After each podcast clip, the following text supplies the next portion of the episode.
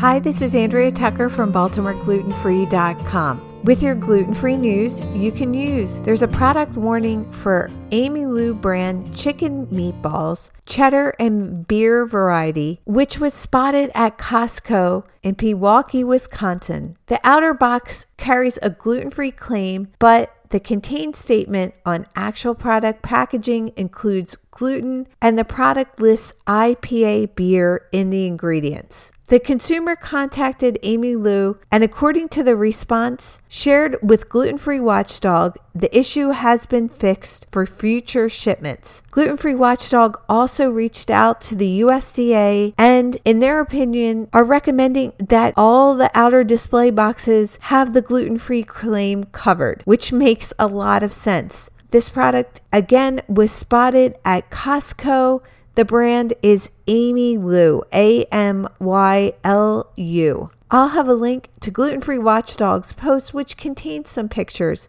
and if you're a Costco shopper or recognize this brand, please do not purchase it as it contains, again, IPA beer. As always, even if a product says gluten free, please read the ingredient list, even if it's a product you've purchased before. Again, I'll have a link in today's show notes to Gluten Free Watchdog's post so you can see photos of the product or send me an email at contact at baltimoreglutenfree.com. Thanks so much for joining me here today, and I look forward to seeing you back back here tomorrow.